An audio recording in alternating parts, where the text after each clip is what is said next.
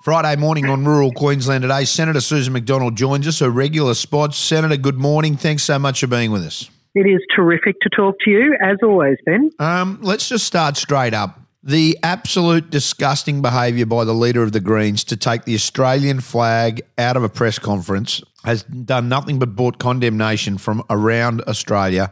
Yet these lowlifes still have a voice. I think it's unacceptable, Ben.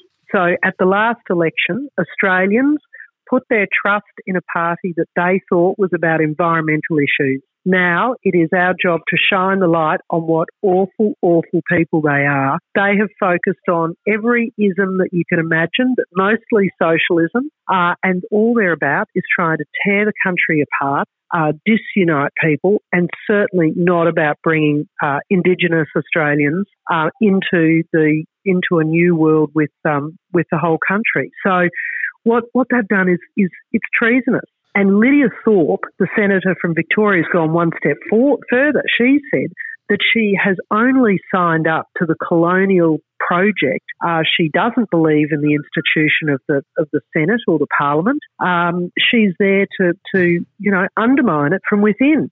And uh, Jacinta Price has, has said that she thinks the Governor General should be looking at whether or not uh, this is a person who's who's able, uh, who's a fit and proper person to hold the role of senator, to represent the people of Victoria, and to be a part of the Australian Parliament. So I would say she shouldn't. Yeah, I, I agree hundred percent. This is one of the. I, I could not believe this. What did the leader of the Greens? What was his excuse? He he, he felt that it wasn't inclusive to keep the Australian flag in the press conference. And Anthony Albanese, he said, Well, I strongly recommend that he, he, he reconsiders this. Why wasn't he so forceful? Because I know a lot of his voters, and I mean a lot of his voters, do not feel um, that lightly about it. They are disgusted. Labor, Liberal, all different walks of life. That is our national flag. That's exactly right. It is the worst kind of uh, of of um, dog whistling, of wokeism, of trying to send some sort of rubbish virtual signal uh, that you believe that the Australian flag somehow disenfranchises some part of Australia. The Australian flag uh, came about. Um, it was a, a, competition by by an Australian uh, to to make a flag to unite the country. Um, you know, I just can't believe that as long as this is the flag of our nation, that Australians have gone away to fight for our country, uh, both white and Indigenous, uh, they have all gone away under this flag. Immigrants have come to Australia and the flag has been a symbol to them of hope, of opportunity, of a new life. And yet these couple of people think they can send some virtue signal uh, I'm not sure who, because so many Indigenous Australians have come out and said, well, they don't speak for me.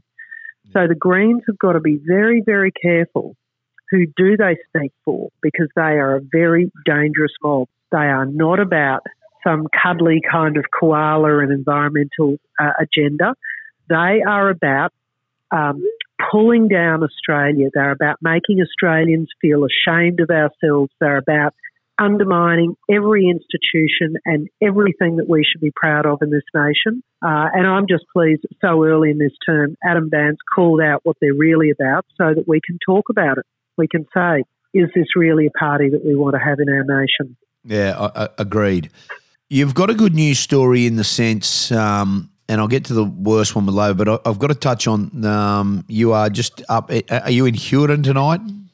No, no, but I have caught up with the mayor from Hughenden, Jane McNamara, yep. uh, because she is uh, rightfully celebrating a lot of hard work. They have put together uh, a project to put um, a, a, significant amount of water allocation uh, for that town.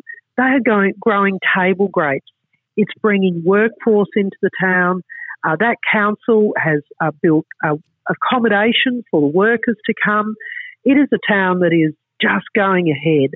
And uh, and so in the Queensland budget, um, I have to give credit to uh, to Labor. It's something I, had to dig, usually dig deep, but this one I think is a terrific decision where they've granted uh, $25.6 million towards uh, the Hughenden Water Bank, uh, a project that is going to see um, intensive agriculture around that town bring more jobs, uh, bring greater security, uh, to the town, more services. It really is an incredibly exciting night uh, for the mayor, for all the people in that region who've worked so hard to deliver uh, on this, you know, really smart, scalable, doable project. Yeah, Uh, I'm very excited. it's a very good story, isn't it? Um, it, it really is one that we all we all think so highly of what has gone on, and we'd like to see more water give there. The, the race to renewables and, and to net zero for me is getting the hysteria is just unbelievable. Um, the Labor government have set an unrealistic target. The way they're going, they could end up getting rolled because of this stupidity and what they're doing to appease to the Greens. Well, it's madness. You know, I've got no problems with trying to reduce pollution, to adopt new technology, uh, to let business make smart decisions, not to tax people into oblivion. And I think that we had a plan with that, with net zero by 2050. And that's what we were trying to protect Australia from the alternative, which is what Labor is bringing in. So they're now talking about adopting an even higher rate of renewables into our power system. Now, we know that coal and gas in this state is the cheapest, most efficient energy production we have. It is still producing over 80% of the power that we have every day.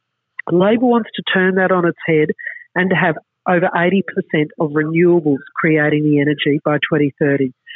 We have already got an electricity system that is uh, completely melting down because we cannot, we don't have uh, the, the coal and gas projects online that are able to provide baseload, uh, renewable, uh, I'm sorry, reliable, dispatchable power uh, to Queenslanders and to Australians at an affordable rate. And this is because, because of this agenda, because of this new religion around renewables and uh, and um, climate change, that instead of people thinking about, well, what makes sense? What's practical? What's going to get us a good outcome? We are rushing towards uh, these targets ahead of science, ahead of reality.